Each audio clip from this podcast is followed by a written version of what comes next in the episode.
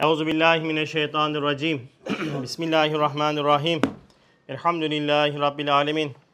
Salatu ve selamu ala Resulina Muhammedin ve ala alihi ve sahbihi ecmain.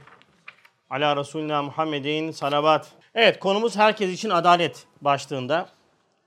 Birazcık içtimai bir konu. Adalet kavramı üzerine konuşacağız.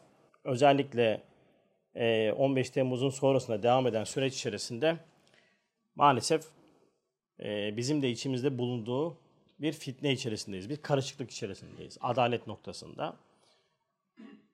Bu fitnenin zirve yapmış olduğu bu zamanlarda bu ders bizi birçok fiilsiz günahtan kurtaracak. Yani buradaki derste verilen ölçüleri aldırıp cebinize koyduğunuzda bundan sonra artık şu belki bu ders size sevap olarak bir şey getirmeyecek zannedebilirsiniz ama sizi çok büyük günahlardan kurtaracak yani. Hem de fiilsiz günahlardan kurtaracak. Çünkü yani insan tabi aklına geliyor ya fiilsiz günah olur mu? Yani insan bir şey yapmadan günaha girer mi? Mesela zulmetmediği halde zulmeder mi? Evet eder. Bununla ilgili birkaç yer okuyayım. Nasıl insan böyle bir hataya düşüyor? Fiil işlemeden nasıl günah işliyor? Zulmetmeden nasıl zulme şerik oluyor? Öncelikle sözlerde geçen bir nokta. Deprem bahsi. Yani İzmir depremi münasebetiyle yazılan bölümde Üstad e, sual soruluyor manevi canipten. İşte diyor ki bazı eşhasın hatasından gelen bu musibet bir derece memlekette umumi bir şekle girmesinin sebebi nedir? Yani birkaç şahıs günah işlediği halde bir deprem olmuş İzmir'de ve o deprem sonucunda masumlar da nasibini almış. Tabii insanlarda şöyle bir algı oluyor. Dindarsan, madem din e, Allah hükmediyor, sen de Allah'ın dinine e, emrine göre yaşıyorsan sana bir şey olmaması lazım diye böyle saçma sapan bir bakış açısıyla yaklaşanlar oluyor. Tabii böyle musibet olunca herkese sirayet ediyor. Ama birkaç eşyasın yaptığı neden umuma fatura ediliyor? Değil mi? Normalde şahsı olması lazım. Cevabı diyor ki, umumi musibet ekseriyetin hatasından ileri gelmesi cihetiyle. Önce buymuş. Demek ki umumi musibet ekseriyetin ekserinin hatasından. Yani çoğunluk bir şey yaptığında umumi musibet geliyor. Bir de ekser nasın, ekser insanların o zalim eşyasın harekatına adam zulmediyor, adam günah işliyor, bir şeyler yapıyor. Ekser nas insanlar da o zalim eşyasın harekatına fiilen bazen bilerek bilerek iştirak ederek fiille veya iltizamen veya iltihaken taraftar olmasıyla. Fiilen işlemiyor ama diyor ki ya bu zamanda da bu olur ya. Hoş görmek lazım. Ya, ya gençlerdir yani. Eğlensinler mesela diyelim. İşte bu zamanda faizsiz olur mu ya? Mesela böyle ekle bir sürü çoğaltabilirsiniz numunelerini. Fiil işlemiyorsun. Kendini çekmişsin ama işlenen fiil içerisinde fikri ve hissi ortaklığın var. İltizamen ve iltihaken taraftar olmasıyla manen iştirak eder. Manen iştirak eder. Manevi ortak olur. Musibeti ammeye sebebiyet verir. Bak ne oldu? Fiil işlemeden fiili günahlara ortak oldu. Nasıl oldun? İltizamen, iltihaken. Yani olabilir, bu zamanda olması lazım. Ya boş verin işte, hoş görün gibilerinden yaparaktan. Ve hatta ondan sonra fiilen Allah muhafaza destek oldun ve oradaki günahlara ortak oldun. Mesela tarafkirlik ile zulme rıza nasıl oluyor? Onun da numunelerini söyleyelim. Bakmakta bir tarafa tarafkirlik hissleri uyanır diyor.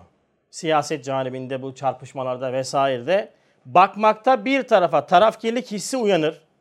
Tarafkir nazarı taraftar olduğu taraf cereyanının kusurunu görmez. Taraftar olduğu cereyanın yani o destek vermiş olduğu grubun kusurunu görmez. Zulmüne rıza gösterir. Belki alkışlar. Anladınız? Taraftar olduğu. Bakın bu ince ayrıntı çok önemli. Ben bununla ilgili son dönemde paylaşımlar yapıyorum. Çünkü bir süreç takip ediyorum ve emin olun ki bu takip etmiş olduğum süreçte çıkarmış olduğum noktalar çok önemli noktalar. Basit noktalar değil. Kafa patlatıyorum yani. Çünkü çok böyle şey kaçılıyor. Yani Ölçü kaçıyor. Ölçüyü kaçırdınız mı ahir zamanın zemini çok kaygan. Gerek günah cihetiyle gerek bu noktada. Taraf olmak ayrı bir şeydir. Taraftar olmak ayrı bir şeydir. Geçen bir paylaşım yaptım. Ayasofya ile ilgili. Ayasofya'yı putane, meşiyatine kızlar lisesi yapan ideolojinin karşısındayım. Ayasofya'yı açanlarla ve açılmasına sevinenlerle beraberim. Ya ağzım bayağı yıkıldı hemen işte siyasetle. Ne alakası var siyaset? Bak tarafıyla taraftarlığı karıştırıyor bak. Taraftarlık 7-24 beraberliktir. Siyasi taraftarlık 7-24 beraberliktir. Yani adam ne yapsa alkışlarsın yani. Ağamdır, paşamdır, reisimdir dersin. Her şeyim sana feda olsun dersin. Olmasaydı olmazsın dersin. Böyle bir sürü laf üretirsin. Buna da tarafkirliktir Önder abinin örneğiyle. 7-24. Taraf olmak olman gerektiği zamanda olman gerektiği yerde olmaktır. Biz tarafız ama taraftar değiliz. Bunlar karışıyor. Çok basit ta- tabirler. Bak yani taraf taraf aynı gibi oluyor. İşte eğer ütülerseniz gömleğinizi ütüleyin abi bir şey olmaz. Pantolonunuzu ütüleyin. Ama Allah aşkına hakaiki imaniye gibi meselelerde cümleleri, paragrafları ütülemeyin. Girintisi, çıkıntısı, noktası, virgülü çok önemli. Apostrof bile bazen manayı değiştiriyor. O şey var ya takke. A, takkeli A'lar var ya şapka diyorlar. Takke takıyor. A şapka takmaz. Takkeli A olursa başka olur. Takkesiz olursa başka olur. Ama sen aynı ya sen ütüledin bastın bütüyü oradaki mana derinliğini kaçırırsın. Bu sefer dersin ki sen böylesin sen öylesin sen böyle. Değil. Noktayı kaçırma. Ne dedi bak şimdi? Tarafkir nazarı. Taraftar olduğu taraf cereyanın kusurunu görmez, zulmüne rıza gösterir belki alkışlar. Halbuki küfre rıza küfür olduğu gibi zulme rıza zulme razı olmak da zulümdür. Küfre rıza küfürdür. Sen ehli küfürün yanında olursan, küfür ehliyle beraber olursan onun küfrüne ortak olursun. Müslümansın ama sen. O yüzden söylüyorum. Musa sen Firavundan uzak dur. Hazreti Musa canibindeysen Firavundan uzak dur. Hem Musevi olacağım hem de Firavun'u seveceğim. Öyle bir şey yok. İbrahim'i seviyorum, Nemrut'un bayramını kutluyorum. Öyle bir şey yok. Bil yani nerede durman gerektiğini bil ya. Böyle bir şey yok yani. Öyle değil mi? Yanlış mı söylüyorum? Nerede durman lazım orada duracaksın. Özellikle Deccal fitnesinde diyor Efendimiz sallallahu hadislerde durmanız gereken yerde durun diyor. Hadisin mana olarak söylüyor. Durman gereken yerde dur. Bak bu zamanda durmamız gereken yerde durmak da çok zor. Zemin o kadar kaygan ki hisler kayıyor, benceler giriyor, toplum baskısı var, şey baskısı var. Böyle yalpalanıyoruz böyle. Hop gidip geliyoruz. Durmamız gereken yerde durmamız lazım. Zulme rıza göstermeyeceksin. En azından diyeceksin ki kardeşim bu yanlıştır diyeceksin. Ben burada değilim diyeceksin. Bu yanlıştır diyeceksin hakkaniyet namına. Yine bir soru. Geçen sene sizden sormuştuk ki 50 gündür merak edip dünya cereyanlarına bakmadınız ve sormadınız. Niye haberleri izlemeyin diyor mu işte? Bak bunlar yüzden söylüyorum işte. Geçen sene sizden sormuştuk ki 50 gündür merak edip dünya cereyanlarına bakmadınız ve sormadınız. O zaman bize bir cevap verdiniz. Gerçi o cevap hakikattır, kafidir. Fakat Risale-i intişarı, hizmeti ve alem İslamiyet'in menfaati noktasında bir derece bakmanız lazım iken şimdi 13 ay oluyor aynı hal devam ediyor. Üstad aynı şekilde değil mi? Dünya Savaşı'nı da takip ediyor. İslam mukadderatıyla alakadar olan bu harbi umumi diyor. 50 gün şimdi 7 seneden geçti aynı hal. Merak etmiyorsun, takip etmiyorsun. Şimdi İslam mukadderatını alakadar eden bir mesele olunca bak sen ben bencilliğimizden bakmayız. Çünkü ben bana bakarım. Bana temas eden noktalara bakarım. Yani bizim meşhur sözlerimiz vardı ya ata sözleri diye ifade edilen de bizim atalarımızdan çıkmaz öyle sözler.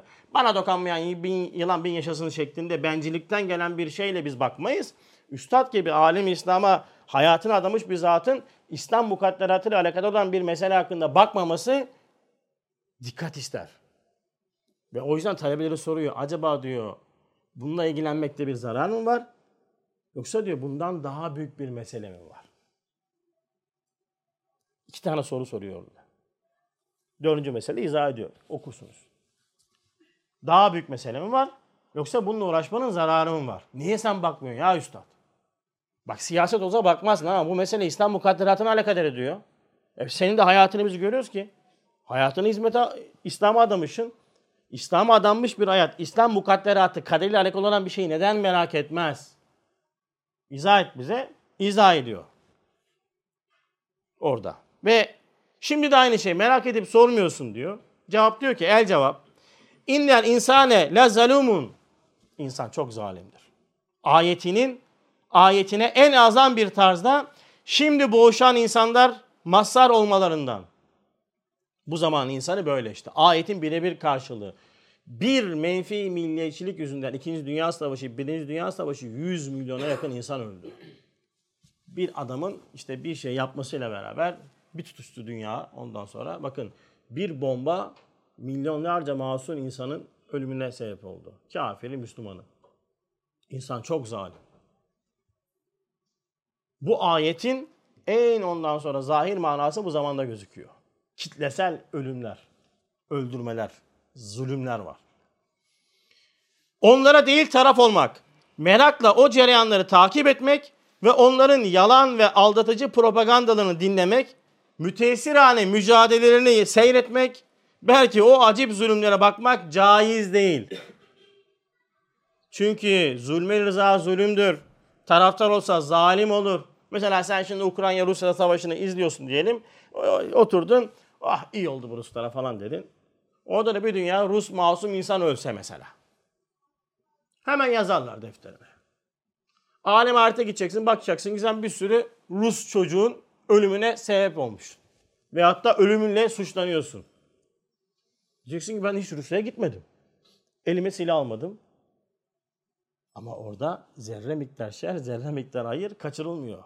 Kayıtlar o biçim. Diyecekler ki sen bir gün evde hakaik imanine meşgul olman gerekirken, Kur'an okuman gerekirken, hani televizyonun karşısında geçmiştin ya, yemek yedikten sonra kürdan elinde kumandayı almıştın ya, böyle dişini karıştırırken boş boş konuşuyordun ya, ona demiştin ya, oh iyi oldu. Ha işte sen orada zulme rıza gösterdin, ortak oldun, işte senin de faturası bu. Ama öyle şey olur mu? Olur olur. Ayette öyle anlatıyordum ben sana. Ok- okumadığın Kur'an'da öyle yazıyor. Okuyacağız şimdi. Dilini tut ya. Dilini tutan kurtulur. Hadis. Dilini tut ya. Ya konuşmak zorunda değilsin. Diyorlar ya ağzımda kuş tutsam yaranamam. Gerek yok ağzında kuş tutmaya ya. Dilini tut yeter ya.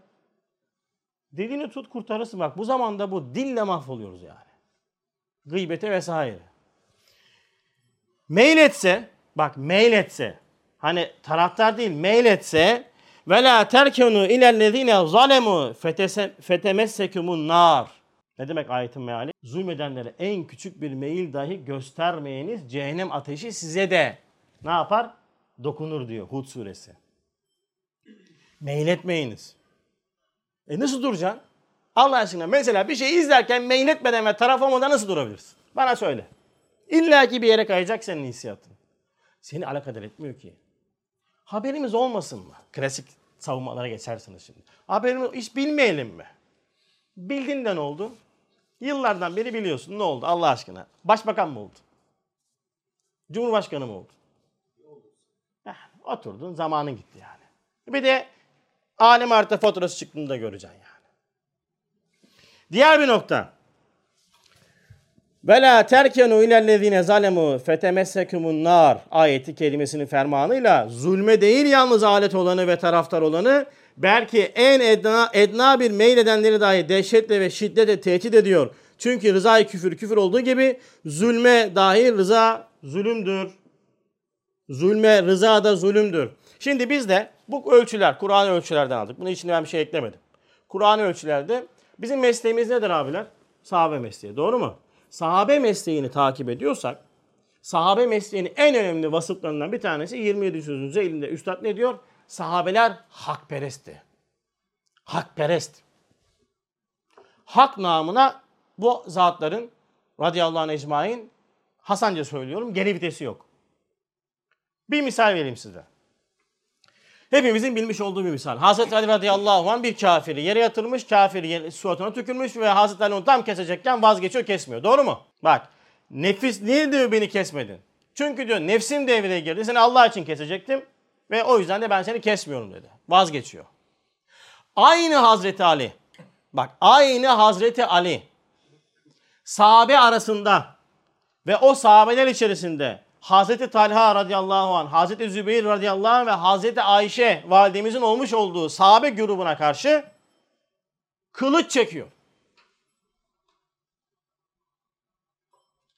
Diyor ki hak budur. Onlar da diyor ki biz de bu iştihada göre bu hakkın böyle olduğunu düşünüyoruz. Hayır diyor. Kur'an'a göre yüzde yüz doğru olan hak budur diyor. Kafire karşı nefsi olaraktan eyvallah çeken Hazreti Ali mesele hakperestlik olunca karşısında cennetle müjdelenmiş insanlar dahi olsa karşısında Resul-i Ekrem Aleyhisselatü Vesselam'ın hanımı dahi olsa hiçbir şekilde taviz vermiyor. Kılıçsa kılıç diyor. Niye ya? Değil mi? Ya Ali, ya Hazreti Ali radıyallahu anh sen niye ya kafire böyle yapıyorsun sen? Değil mi? Niye kardeşine? Sonra onların söylediği de doğru bak. Onlar da iştihat yapıyorlar. Bizim gibi işkembe kübradan nefse göre, meyle göre yapmıyorlar. Onlar da iştihatla yapıyorlar. Niye onlarınkini kabul etmiyorsun? Yok diyor. Hakperest namı, hakperestsek biz hak neyse o olacak. Ve kılıç çekiliyor. Savaşıyorlar. Aklınız alıyor mu bak? Çok enteresan ha. Hak çok önemli. Ashab-ı kiram arasında hakperestlik zirvedir. Yani o zatlar ölürler hakkı hakkı yedirmezler. Ne hak yerler ne hak yedirirler. Hakkın da yanında olurlar. Öyle bizim gibi meyle göre, zamana göre, kuvvete göre ne derler, ne ederler, hapse gelir, Silivri soğuktur, işte dışarısı sıcaktır, buraya olursa böyle olur, yarın olursa ne olur falan hiç önemli değil ya. Ben hakkı söyleyeyim de. İster Silivri'ye koysunlar, ister Sırça Kaş'a koysunlar hiç önemli değil. Benim için ben hakkı söyledim mi, hakkı hak namına söyledim mi benim için ölçü budur. Sahabe mesleğini taşıyorsak bu ölçü içerisinde olmamız lazım. O yüzden bu ana başlıklarda, ana metot, Kur'an'ı metotlar içerisinde Kur'an'ın dört ana konusundan bir tanesinin adalet olduğunu hatırlatalım tekrardan. Diyor ki Kur'an'daki anasır esasiye, Kur'an'ın takip ettiği maksatlar, tevhid, nübüvvet, haşir, adalet ile ibadet olmak üzere dörttür. Bu dört başlık içerisinde Kur'an'da adalet çok önemli bir yer teşkil eder. Çok önemlidir. Adaletin sarsılmış olduğu bir yerde artık insan dini de yaşayamaz. Yaşamış olduğu dinden de bir şey bulamaz alim artık. Çünkü mutlaka ya zulmedecek, ya çalacak, ya haksızlık edecek ya da haksızlığa ortak olacak. Adaleti yalnızca hukuk olarak algılamayın. İkili mübaşiretlerde adalet, neye ne kadar değer vermen gerektiği noktasında adalet. Bak bunlar hepsi adalete girer. İbadet de adalet niye yan yana zikrediliyor? Mesela ayette diyor teraziyi doğru tartın diyor değil mi? Hangimiz manav? Var mı manav aranızda? Şimdi terazilerin hepsi elektronik. Ne demek teraziyi doğru tartın? Neye ne değer vereceğinin farkına var. Fani dünyaya baki gibi bakıp eğer sen 15 saat 20 saat dünya hayatına verip 1 saat derse sohbet okumaya vermiyorsan senin terazi bozuk kardeşim sen ayeti al kendine kullan ya. Bırak manav değilsin sen terazi al da bu ayet işte terazideki hassasiyeti gösterir. Yani biz mal satarken ne yapacağız? İşte 1 kiloysa 1 kilo vereceğiz. 1 gramı altmayacağız, 1 gram yükseltmeyeceğiz. Bu kadar mı ya? Koca ayet bunu mu anlatacak sana? Evet bu da vardır canım. Bu da doğrudur yani. Ki eskiden eskiden öyle yapardı. Mesela ağırlıklı teraziler vardı. Böyle ciddi Müslümanlar mesela kese kağıdı da ağırlık yaptığından dolayı kese kağıdı da koyardı ağırlık kısmına. Çünkü kese kağıtla bir şey verecek ya o kese kağıdın ağırlığını da hesaplasın diye. Elhamdülillah. Ama bu bu kadar değil. Sen mesela süfli hissiyatlarını terazinde ağır bastırıp insanlara adavet gösteriyorsan senin terazin bozuktur. Ölçüsüzsün sen. Ölçüsüz adamdan Müslüman olmaz. Çok öfkeleniyorsanız, çok gülüyorsanız, çok sevinip, çok üzülüyorsanız, ifrat ve tefritte boğuluyorsanız siz ölçüsüzsünüz ve iyi bir Müslüman değilsiniz. Çok sertseniz, çok esnekseniz ölçüsüzsünüz. Tamam, ölçüsüzlük yoktur. Efendimiz sallallahu aleyhi ve sellem'in ahlakı Kur'an ahlakıdır. Ne diyor? O her fiilinde itidal üzerinedir. İtidal olması gerektiği kıvamda. Ölçü, adalet o da, ona da bakıyor. Yine Efendimiz sallallahu aleyhi ve sellem Mucizat Ahmedi'de bize bir ders veriyor. Şu anda şu dersin şeyini yapıyoruz. Biraz sonra hard başlayacağız gitmeye. Şimdi önce temelleri oluşturuyoruz. Sonra bina yapacağız. Önce temeli oluşturalım. Neyi, nereden, ne neye göre konuştuğumuzu söyleyelim. Çünkü bir mevzunun başlangıcını doğru oturtamazsanız gidişatı tutturamazsınız. Allah'ın izniyle dersin sonunda böyle saçımı yıkayıp çıkacağım yani inşallah. Ama önce temeli oturtacağız. Tık tık tık tık tık tık tık oturtacağız temeli. Sonra hık mık gık bence diyemeyeceksiniz. Çünkü konu oralara gidecek yani. Kur'an'ı ölçüler bunlar. Ayetleri de verdi. Şimdi bir de hadis-i şerif söyleyeceğiz. Mucizat Ahmediye'den.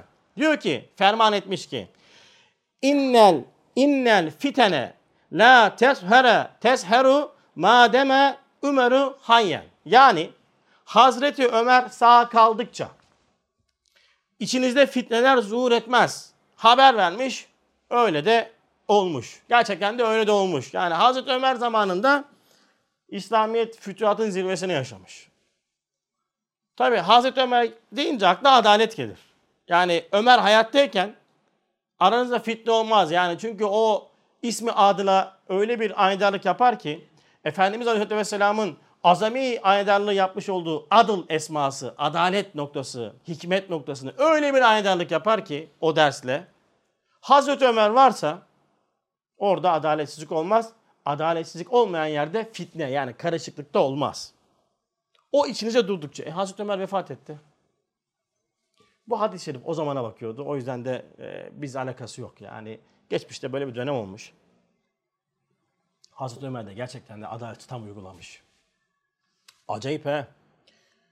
Müellifil kulüp diye bir uygulama var. Onu da söyleyeyim bari. Yani e, Efendimiz sallallahu aleyhi başlatmış oldu. Belki ayetlere geçiyor olabilir. Bilmiyorum. Hristiyan ve Yahudilere İslam hazinesinden yardım yapma. Amaç ne? Kalpleri İslam'a ısınsın diye. Tabi bu uygulanmış. Efendimiz sallallahu aleyhi uygulamış. Hazreti Ebu Bekir uygulamış. Hazreti Ömer bir dönem uyguluyor. Fakat bir dönemde kıtlık başlıyor. Kaldırıyor bunu Hazreti Ömer. Diyor ki Hasanca söylüyor. Lan başlarım sizin kalbinize de yıllardan beri alıyorsunuz, alıyorsunuz, alıyorsunuz diyor. Bir şeyde ısındığın yok diyor. Tamam mı? Hasancası da böyle demez de. Ama öyle diyor. Kaldırıyor. Hırsızın elini kesilmesini bir dönem kaldırıyor. Uygulatmıyor. Çünkü devlet diyor vazifesini icra etmediğinden dolayı hırsızlık olursa bu devlete yazılır diyor. Böyle bir Hazreti Ömer'den bahsediyorum yani. O kadar adalet var ki fitne yok, karışıklık yok. Bir gün Bizans yaveri mi ne geliyor Hazreti Ömer'le görüşmeye soruyor işte Ömer nerede, halife nerede işte. Diyorlar ki şeyde e, devesini otlatıyor diyor. Kim devesini otlatıyor? Nerede? Şu bahçede diyor. Bakıyor ki Hazreti Ömer uyuyor. Develer de orada oturmuşlar. Geliyor ya işte Ömer diyor. Nasıl burada yatıyorsun sen diyor. Yani biri gelir seni öldürür falan. Niye öldürsün diyor beni ya. Niye öldürsün ki beni diyor yani. Sistem, adalet. Hazreti Ömer peki vefat etti. Şimdi Hazreti Ömer'in içimizde olması demek, adaletin içimizde olması demek abiler. Hazreti Ömer bir simgedir, bir vasıftır. Oradan al vasfı, adalet vasfını. Yani adaletin tam ve eksiksiz kişi kayırmadan uygulanması olarak al Hazreti Ömer'i. Sen adaleti böyle uyguladığında senin içinde fitne olmaz. Senin içinde karışıklık olmaz. Sen de rahat edersin, toplumun bireyleri de rahat eder. Ne zaman ki Hazreti Ömer içinizde olmayacak, Hazreti Ömer içinizden çıkacak, yani adalet kalkacak, yani Kur'an'ın dört ana konusundan ve öğretisinden birisi olan adalet kalkacak, bu mana tatbik edilmeyecek, o zaman işte toplum karışıklığa uğrayacak. Şimdi ne yapıyoruz biz? Koca koca adalet sarayları inşa ediyoruz fakat içerisinde adalet yok. Adaleti sağlayamadığımızdan dolayı da kişilere göre kişilere göre değişen adalet anlayışı, ceza kanununun hükümlerinin uygulanmasında kişilere baz alaraktan yapılan uygulamalarla toplumda adalete karşı güven kalmıyor. Toplum içerisinde suç oranları giderek artıyor. Hazreti Ömer ne buyurmuş? Adalet mülkün temelidir. Hazreti Ömer buyurmuş bu sözü. Bu kelam mahkeme duvarlarında yazılı. Mahkeme duvarlarında bunu yazmak kolay. Mahkeme duvarlarında değil, icraata yazmak gerek. Maalesef bu kelam bugün mahkeme duvarlarının salonlarında yazılı. Fakat sözün sahibi olduğu iddia edilen kişi de yalan, adalet de yalan. Peki adalet mülkün temeli ne demek? Hazreti Ömer'in sözünü inceleyelim biraz daha. Ne demek adalet mülkün temeli? Bakın, mülk bir şeyin vücuda çıkmış halidir. Mülk, melekut diyoruz ya, Risale okuyanlar bilirler. Mülk. Mesela çiçek bir mülktür. Mesela bu çiçeğin oluşumunda adalet vardır. Yani bunun içindeki esbab tahtındaki elementler vesaireler ölçülü şekilde bir araya geldiğinde bu mülk olur ve bu mülk temelli olur, sağlam olur. Mesela su bir mülktür. Değil mi? İki hidrojen, bir oksijen değil mi? moleküllerinin birleşmesiyle beraber su olur. Ama sen ya ben bunu iki hidrojen de bir hidrojen yapsam o su olmaz. Ne olur bilmiyorum ne olacağını da ama su olmaz. Mülk oluşturmak istiyorsan, bir şeyi vücuda getirmek istiyorsan adaletli yapmak zorundasın. Şimdi devlet dediğimiz kurum ki her devletin bakın baz alması gereken eğer bir İslami devlet inşa edecekseniz Medine'yi baz almanız lazım. Mekke'yi değil, Medine'yi. Yesrib. Medine İslam devletidir. Medine'den sonra devamında Hazreti Ebu Bakır dönemini baz alacaksınız. Ve en geniş manada eğer devletiniz böyle çok büyümüşse artık size Medine'de yetmeyecek. Hazreti Ömer'i örnek almanız lazım. Nasıl bir sistem kurmuş? Valileri değiştiriyor. Belli zamanda valileri geri çekiyor. Yeni valiler gönderiyor. Mesela vahyin terbiyesinden birebir geçmiş Efendimiz Aleyhisselatü Vesselam'ın yakından görmüş olan sahabelere çıkış e, şey yasağı getiriyor. Siz çıkamazsınız diyor. Siz diyor merkezden ayrılamazsınız diyor. Niye ya? Çünkü siz diyor benim istişare mekanizmamsınız. Ben saparım, ben hata yaparım. Size soracağım. Yasak koyuyor, çıkamazsınız diyor. Ya. Bir mesele oluyor. Ben ne dersem o olur demiyor. Çağırıyor, turuluyor. Nedir bu? Budur. Tamam, bitti. Daha birçok örnekleri var. İyi okunması lazım o sürecin. Şimdi devleti sen eğitimiyle, adaleti, ekonomi savunmasıyla sağlam bir mülk üzerine inşa etmen lazım. Ölçülü yapman lazım. Bu ölçüyü kaçırdın mı? Hele ki adalet gibi bir ölçüyü kaçırdın mı?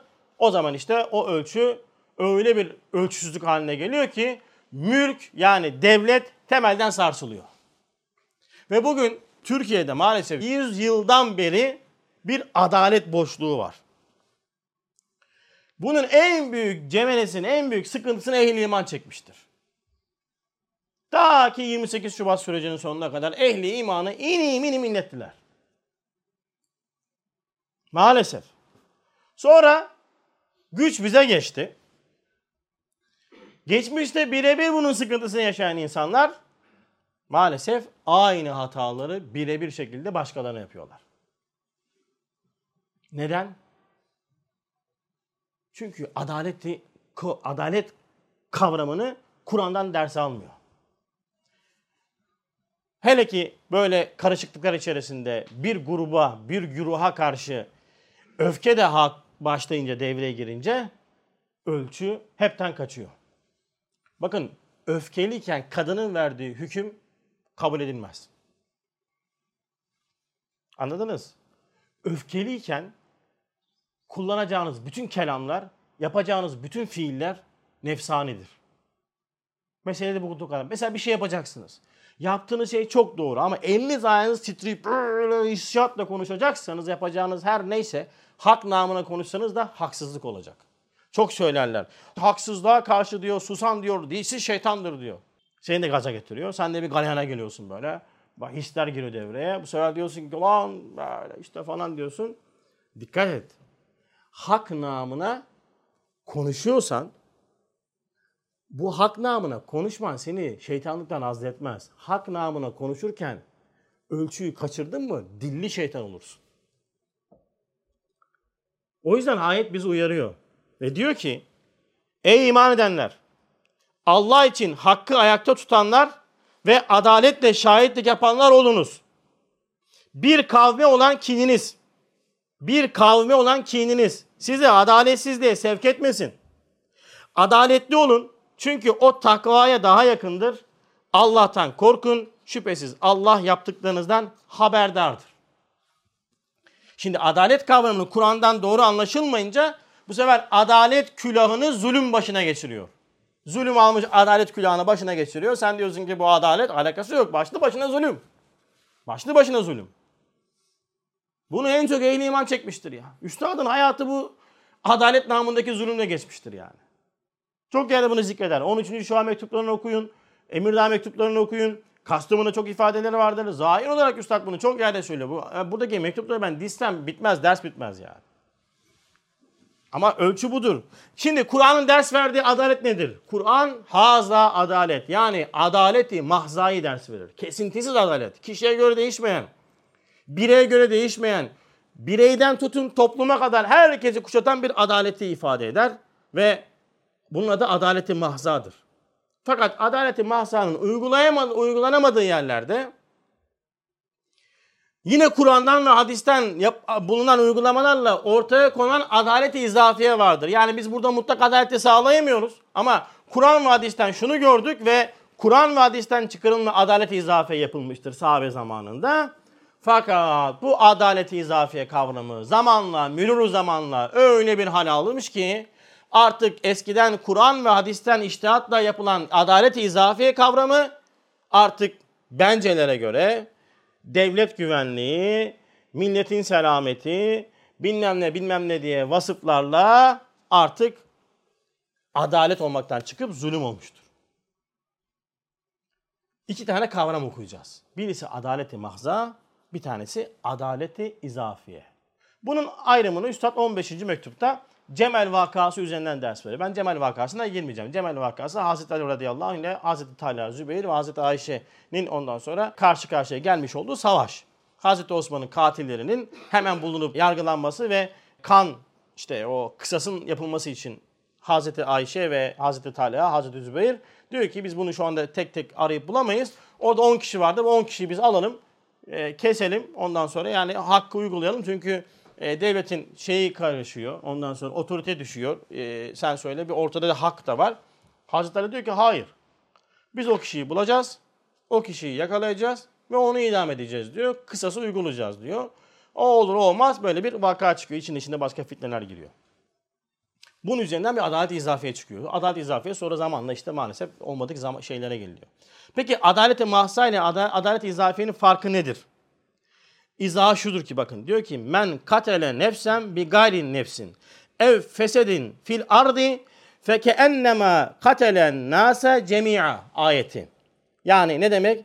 Kim ki bir masumun canını ondan sonra e, yeryüzünde fesat çıkarmamış birisini öldürse bütün insanları öldürmüş gibidir diyor. Ayetin ifadesi bu. Ayetinin manayı işaretiyle bir masumun hakkı bütün halk için dahi iptal edilmez bir fert dahi umum selameti için feda edilmez. Cenab-ı Hakk'ın nazarı merhametinde hak haktır, küçüğüne büyüğüne bakılmaz. Küçük büyük için iptal edilmez. Bir cemaatin selameti için bir ferdin rızası bulunmadan hayatı ve hakkı feda edilmez. Hamiyet namına rızasıyla olsa o başka meseledir. Adaleti masla madde madde. Bir masumun hakkı bütün halk için dahi iptal edilmez. Bir fert dahi umumun selameti için feda edilmez. Hak haktır. Um, e, küçüğüne büyüğüne bakılmaz. Küçük haktır deyip büyük hak için küçük iptal edilmez. Cemaatin selameti için ferdin rızası olmadan hayatı, hakkı feda edilmez. Ancak hamiyet namıyla, rızasıyla yani o kişi kendi diyecek ben de alın. Örneklendireceğim bunu. O zaman olur. Adalet izafe ne diyor peki? Küllün selameti için cüzü feda eder. Cemaat için ferdin hakkı ferdin hakkı nazara alınmaz. Ehvün-i şer diye bir nevi adalet izafe yapmaya çalışır. Fakat adaleti mahza kabil tatbik ise adalet izafe gidilmez. Gidilse zulümdür. Bunu da maddelendirelim yavaş yavaş. Adalet izafe nedir? Küllün selameti için cüzü feda eder. Önemli olan küldür. Yani birkaç kişinin hatına bakma. Kül iyi olsun yeter. Cemaat için ferdin hakkını nazar almaz. Ehven-i şer diye bir nevi adalet izafeyi yapar. Recep'in söylemiş olduğu ehvenişer diye bir adalet izafiye çıkartır. Adaleti mahsa kabili tatbik ise niye Hazreti Ali direniyor? Adaleti mahsayı biz yaparız diyor ama zaman alacak. Önemli değil. Biz sonuçta mükellef değiliz. Biz süreçte mükellefiz. Diyor. Adalet izafe gidilmez ama gidersen bu zulümdür. Bu zulümdür. Bakın Cenab-ı Hak Kur'an-ı Kerim'de bir ayet var. Çok enteresan. Ya çok enteresan. Rabbul Alemin rububiyeti amme makamından bir kadının sesini işitip ona cevap veriyor. Allahu Ekber ya. Bak bir kadının hakkı hayatı için Kur'an-ı Kerim'de Cenab-ı Hak kadının sesini işittiğini ayet olarak söylüyor. Bu niye okuyorsun sen? Bak kadının ayet ya kadın şikayet ediyor. Bunu benim ne alakam var ya? Geçmişte yaşanmış bir hadisede bir kadın kocasından şikayetçi. Rabbül Alemin maka kelamullahında Rabbül Aleminin bakın Rabbül Alem bütün alemin Rabbi olan bir zatın kelamullah vasıflandırdığımız Kur'an'ında bir kadının kocasından şekvası ayet olarak zikrediliyor. Bismillahirrahmanirrahim. Kat semiyallahu kavlelleti tuca, tucadiluke fi zevciha ve teşteki ilallah. Teşteki şikayet. Vallahu yesme'u tehavurekuma innallah semiyul basir. Bak şimdi ayetin manası ne? Kocası hakkında sana müracaat eden ve Allah'a şikayette bulunan kadının sözünü Allah işitti. Allah zaten Allah sizin konuşmanızı işitiyordu. Muhakkak ki Allah her şeyi layıkıyla, hakkıyla işitir. Her şeyi hakkıyla görür. Üstad diyor ki bakın buna. Kur'an der ki Cenab-ı Hak semi mutlaktır. Her şeyi işitir. Hatta en cüzi bir meacera olan ve zevcinden teşekkür eden, şikayet eden bir zevcenin sana karşı mücadelesini ki ayetin surenin ismi Mücadele Suresi. Mücadelesini hak ismiyle eşittir.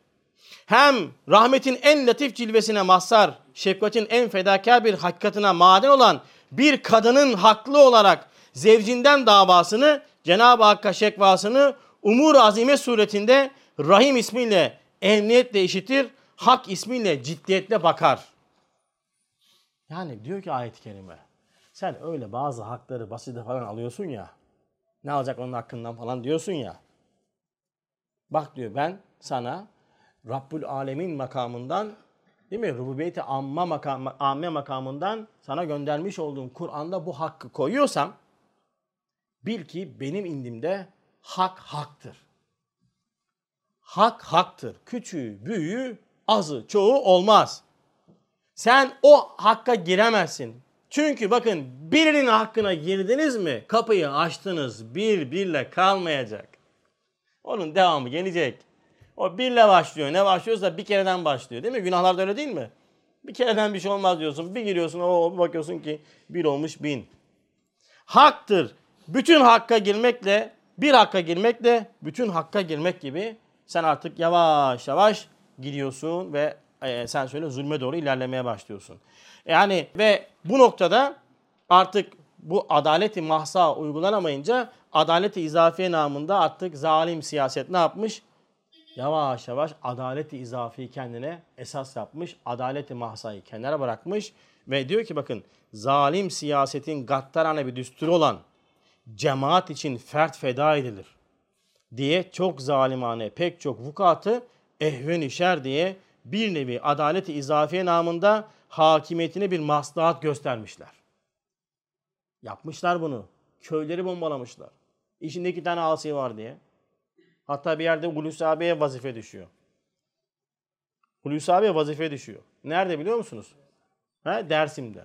Diyorlar ki sen şu köye gideceksin bombalayacaksın. Hulusi abi asker. Asker dedim komutan.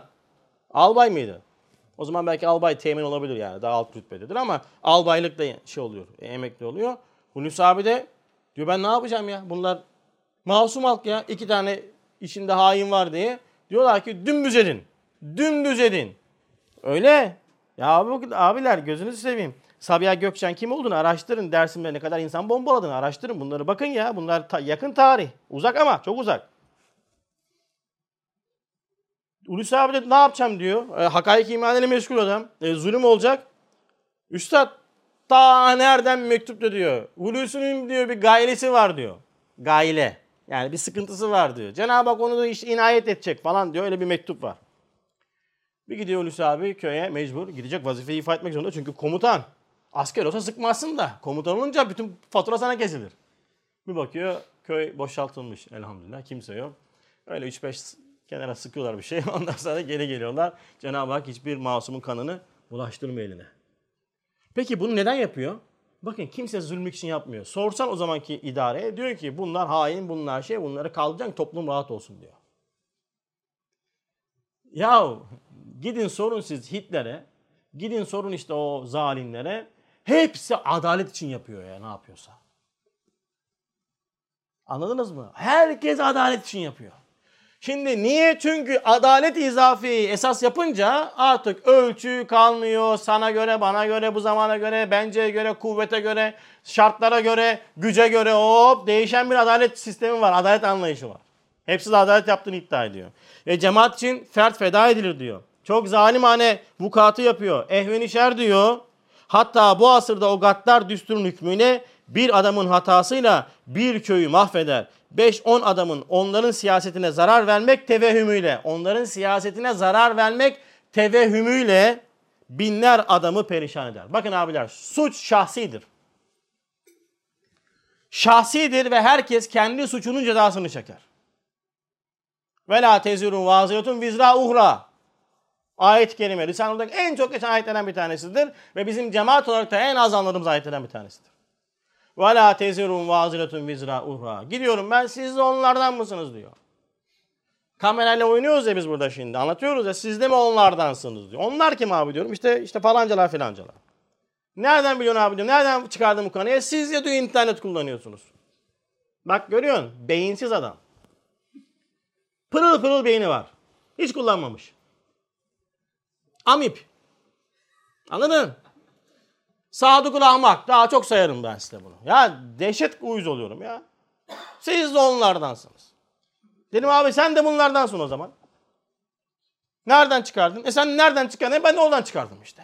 Beyin kullanmaya gerek yok ki bunun için. Hatem bu işte. Olay bu.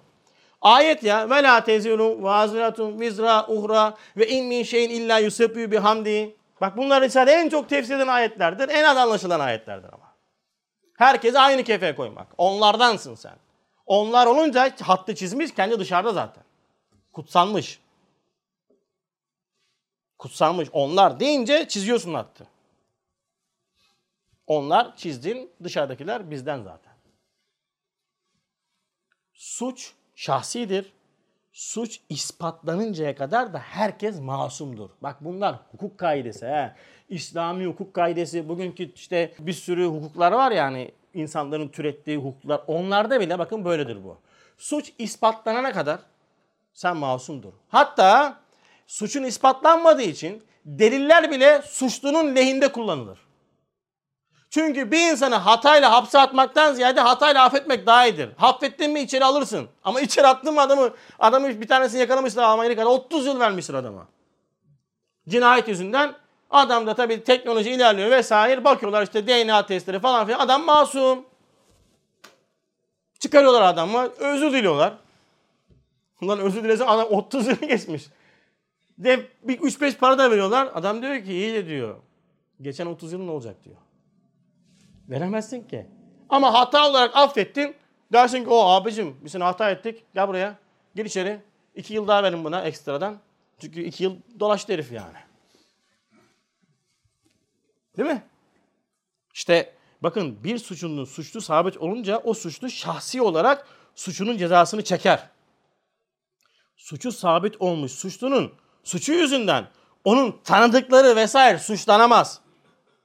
Bakın üstad bu manayı şöyle ifade ediyor. Diyor ki neden sual sorular? Neden diyor dahilde ve hariçte bulunan cereyanlara ve bilhassa siyasetli cemaatlere, siyasetli cemaatlere, enteresan bir tabir. Siyasetli cemaat mi olur olur abi işte oldu. Siyasetli cemaatlere hiç alaka peyda etmiyorsun ve lisanur şakirtlerini mümkün olduğu kadar o cereyanlara temastan men ediyorsun. Halbuki eğer temas etsen, alakadar olsan birden binler adam Lisanur dairesine gelip parlak hakikatlerini neşredeceklerdi. Hem bu kadar sebepsiz sıkıntılara hedef olmayacaktın. Yani kurtaracaktın sen de paçayı. Bak hem talep, daha çok talebin olacaktı. Hem sen rahat edecektin. Hem de işte güçlenecektin. Anlatıyor, anlatıyor, anlatıyor ve diyor ki bir sebebini okuyacağım ben. Risale-i dört esasından birisi olan şefkat etmek, zulüm ve zarar etmemektir. Çünkü ve la tezirun vaziretun vizra uhra. Yani birinin hatasıyla başkası ve akrabası hatakar olmaz. Cezaya müstahak olmaz. Olan düstur irade ilahiye karşı bu zamanda innel insane le zalimun keffaru. İnsan hem küfürdür hem zalimdir diyor. Sırrıyla şiddet ile şiddet bir zulüm ile mukabele eder. Tarafkirlik hissiyle bakın bir caninin hatasıyla değil yalnız akrabasına belki taraftarlarına dahi adavet eder. Şu anda uygulanıyor. Şu anda uygulanıyor abiler bunlar. Elinden gelse zulmeder. Elinde hüküm varsa bir adamın hatasıyla bir köye bomba atar. Halbuki bir masumun hakkı yüz canı için feda edilmez. Onların yüzünden ona zulmedilmez. Şimdiki vaziyet yüz masumu birkaç canı için zararlara sokar. Mesela hatalı bir adama müteallik bir çare ihtiyar valide ve pederi ve masum çoluk çocukları ezmek, perişan etmek, tarafgirane adavet etmek şefkatin esasına zıttır. Daha ne desin ya? Alın bu mektupları okuyun bu zamana koyun abiler.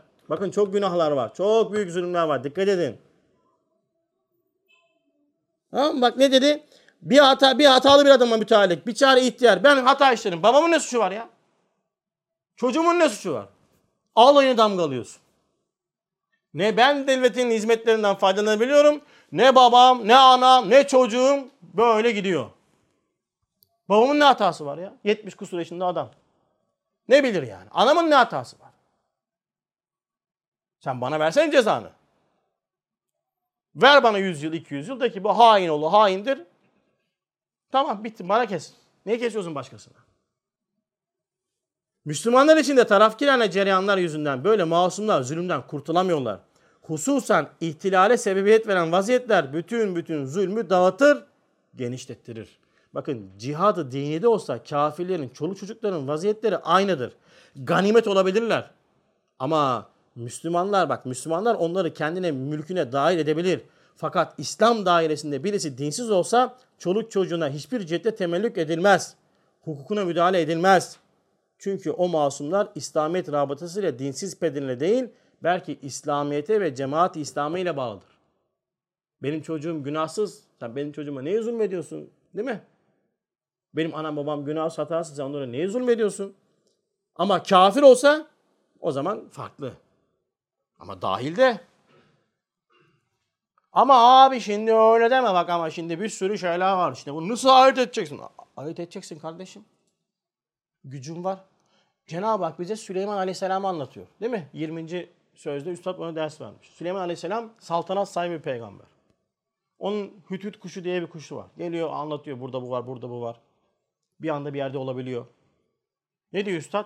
Adaleti tam yapmak isterseniz Süleyman vari bir şekilde ne yap? Ağlarını kur. Bak kameralar var. Ama sen ne yapıyorsun? Sen kameralarla bile oynuyorsun. Görüntülerle oynuyorsun. Seslerle oynuyorsun. Yani yap bunu işte adalete kurmak için. Bak ben ceza yemişim. 427 TL ceza gelmiş. Yalova Gemlik yolunda. Kirazlı sapağında. Bak tık yakalıyorsun. Ne güzel. Adaleti tam. Mahsat. Diyorsun ki tamam kardeşim ben hızımı yapmışım. Ben değil Mehmet abi yaptı. Tamam mı? 420 TL kabul ettik, ödedik. 327 TL, 100 lira kestiler. Bak ne dedim ben şimdi kıkımı çıkartabiliyor muyum? İsyan edebilir miyim? Adam öyle bir fotoğraf çekiyor ki poz veriyorsun ya. Adalete mahsa olunca iş bitiyor. Bunu yapmak zorundasın sen. Sen bunu yapmıyorsun. Bir tane canı yüzünden diyorsun ki ben hepsini götürürüm. Uvet Risalesi. Bizim çok sık okuduğumuz yine okuyup maalesef dünyamızda uygulama noktasında büyük problem yaşadığımız bir bölüm. Uvet Risalesi. Bakın orada bir noktan ders veriyor. Diyor ki Ey mümine kin ve adavet besleyen insafsız adam. Nasıl ki sen bir gemide veya bir hanede bulunsan seninle beraber dokuz masum ile bir cani var. O gemi gark, o hane ihrak etmeye çalışan bir adamın ne derece zulmettiğini bilirsin. Dokuz tane masum var bir tane cani var. O gemiyi sen batırmak nedir? Zulümdür. Caniliktir. Ve zalimliğini semavatta işittirecek derecede bağıracaksın. Şimdi bak Üstad bir ölçü daha koyuyor. Diyor ki hatta bir tek masum dokuz cani olsa gemide yine o gemi hiçbir kanun adalette batırılmaz. Karagümrük'teyiz. Karagümrük limanında gemi yanaşıyor karşıdan. Dokuz tane hain var. Cani var. Bunlar Fatih'e indiler mi abi? Piyasa karışır.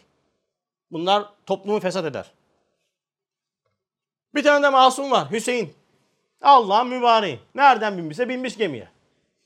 Şimdi ne yapacağız? Bu zaman ne diyor? İndir gemi gitsin. Ya ancak yapacak bir şey. Hüseyin'i feda etmemiz lazım. Yani çünkü bunlar topluma içine girdi mi toplumun selameti için bizim Hüseyin'i götürmemiz lazım. Benim de mantığıma yatıyor. Öyle değil mi? Çünkü ben Hüseyin değilim. Sen Hüseyin, ben Hasan olsaydı orada Hasan ne derdi? Niye yapıyorsun? Benim de günahım. Değil mi? Ben Hüseyin değilim çünkü ben dışarıdan izliyorum. Dışarıdan izleyince kolaydır bu işler. Oo, oh, ben size dışarıdan neler anlatayım, neler anlatayım. Gel mesele bana dönünce o zaman ip patlıyor mesele. Bakın İslamiyet insaniyet-i kübradır. Dine savaş açmak, insaniyet-i kübra olan İslamiyet'in koymuş olduğu kuralları bencelere göre yorumlamaktır. Bir masum insanı öldürmek, bütün insanlığı öldürmek gibidir. Ayet demedi mi? Neden? Zira bir insanı yaratmakla bütün insanları yaratmak için Cenab-ı Hakk'ın indinde bir ayrım yoktur. Ya ben bütün insanları yaratırken çok yoruldum haşa. Değil. Bir insanı yaratmak için daha az yoruluyorum değil. Az çok yoktur. Az çok senin benim için vardır. Dolayısıyla bir insanı yaratmakla bir insanı yaratmak, bütün insanları yaratmak aynı olduğu gibi bir insanı öldürmekle bütün insanları öldürmek Cenab-ı Hak indinde aynıdır. Peki ben ne yapacağım? O gemi, dokuz cani bir masum olan gemi karaya yanaşacak. Onlar da inecekler. Aa böyle şey mi olur? Bak kardeşim benceye göre konuşuyorsun. Bak ben sana vahiyceye göre konuşuyorum. Dine savaş açmak vahyin ifadelerini ya falan filan diye bir yuvarlayıp yapıp böyle bencelerle kapatmaktır. O dokuz cani inecek. Hüseyin'i alacaksın. O dokuz caniyle uğraşacaksın. Onu terbiye etmek için uğraşacaksın. Suç işlerse alacaksın atacaksın içeri. Ha desek Hüseyin. Abiler ben hakkımı feda ediyorum. O bu dokuz adam çıkarsa var ya bütün Fatih karışır. Fatih'te benim anam var, babam var, çocuklarım var. Ben hakkımı helal ediyorum. İndirin. O zaman tamam. O da batır. O zaman kurtarırsın paçayı. Ama abi şimdi o gemide dokuz cani var ya. Bir masum atır için biz şimdi bütün gemiyi batırmazsak ne olacak? İnsanlar bak hatay, hırsızlık yapacaklar. Ne biliyor? Belki düzelecek.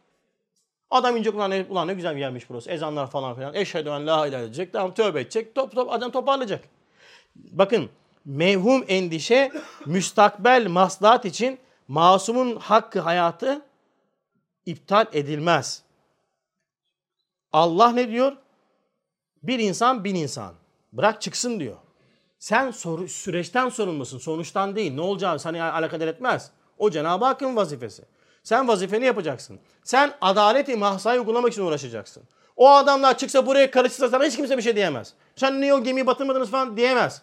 Suçlusun diyemez. Dersin ki ben adalete mahsa olarak onların hak hayatına saygı duydum. Cenab-ı Hak benden bunu böyle istiyor. Ama bunlar böyle yaptılar. Yapacak bir şey yok. O beni alakadar etmiyor. Cenab-ı Hakk'ın da bir planı var çünkü. Birçok şey öğrenilecek.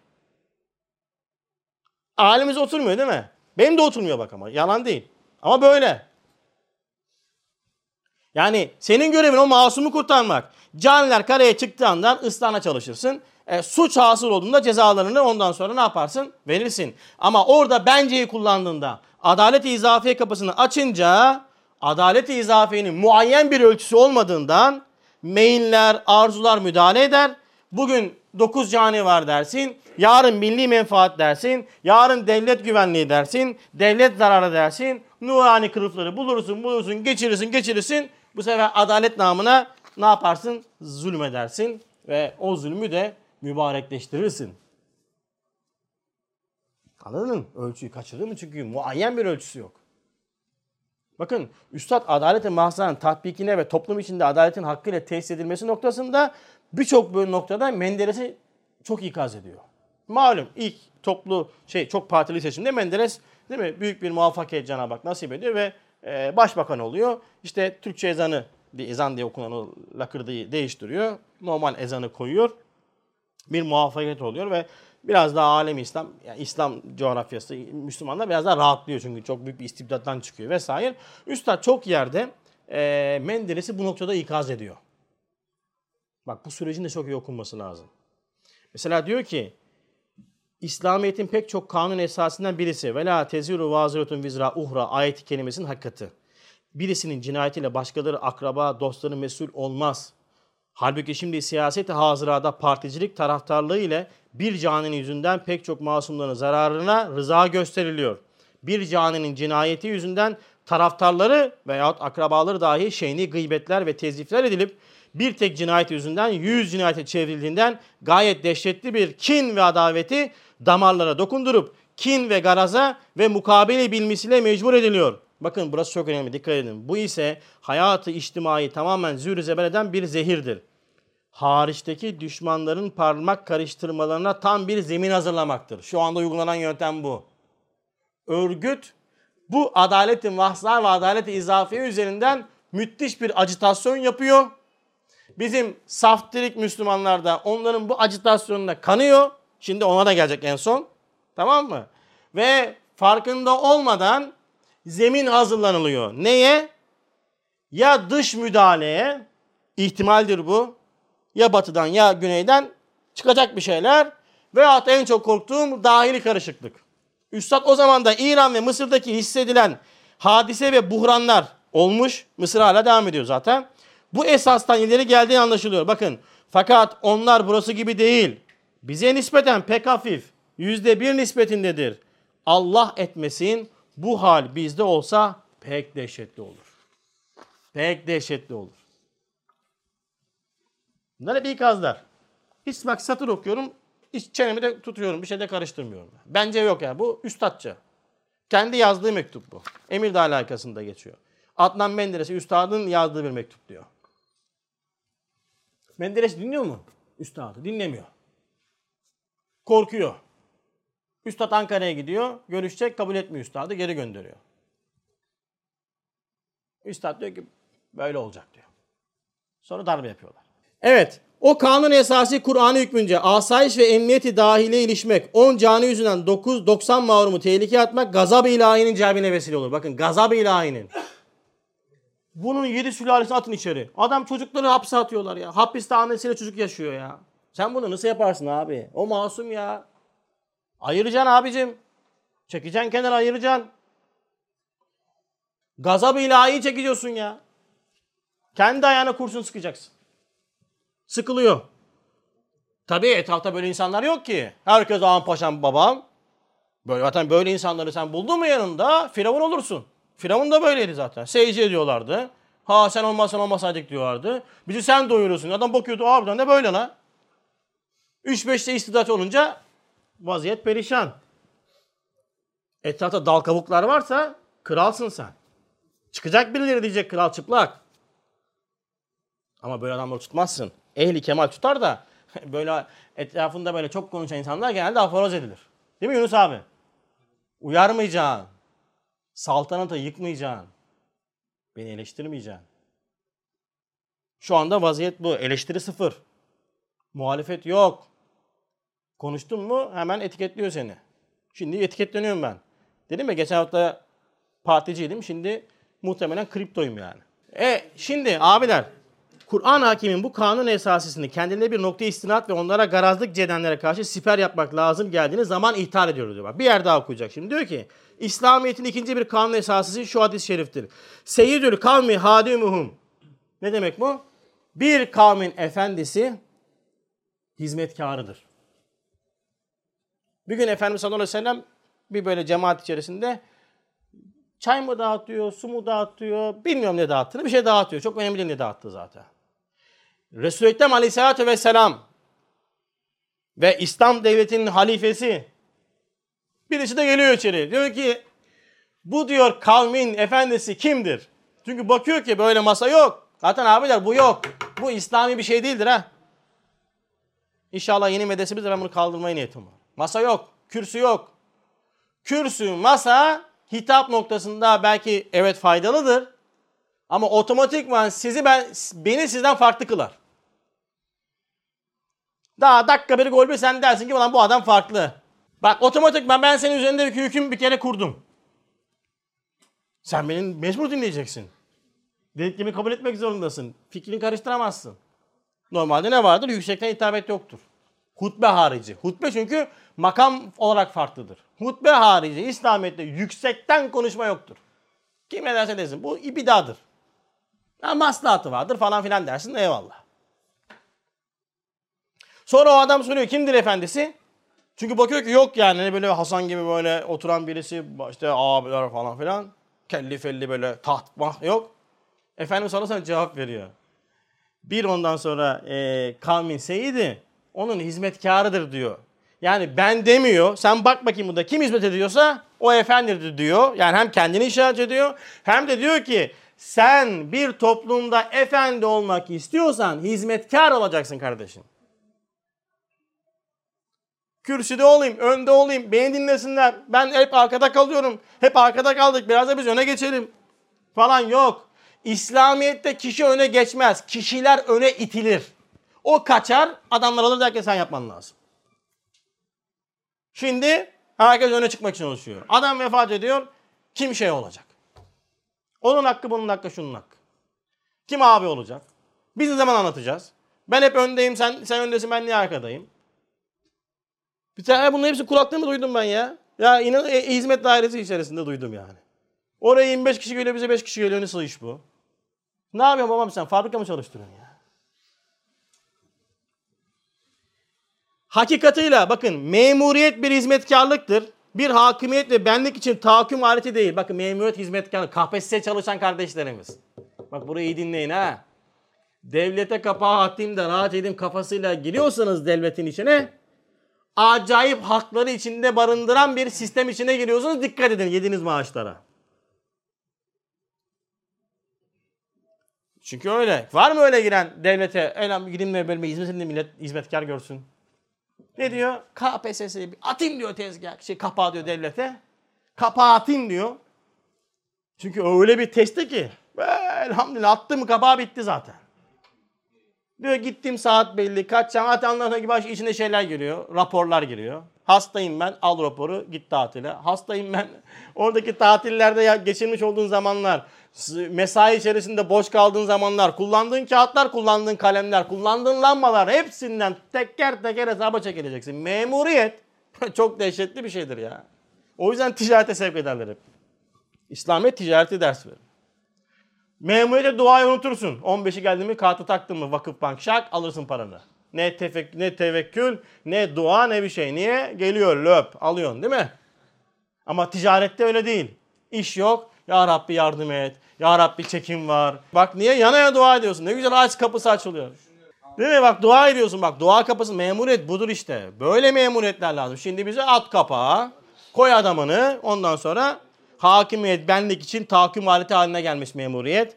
Bu zamanda terbiye İslam'ın noksaniyetiyle bakın ubudiyetin zaafıyla benlik ve enaniyet kuvvet bulmuş. Memuriyeti hizmetkarlıktan çıkarıp bir hakimiyeti müstebidane bir mertebe tarzına geldi, getirdiğinden abdestsiz, kıblesiz namaz kılmak gibi adalet adalet olmaz. Esasıyla bozulur. Hukuki ibada zihru zeber olur.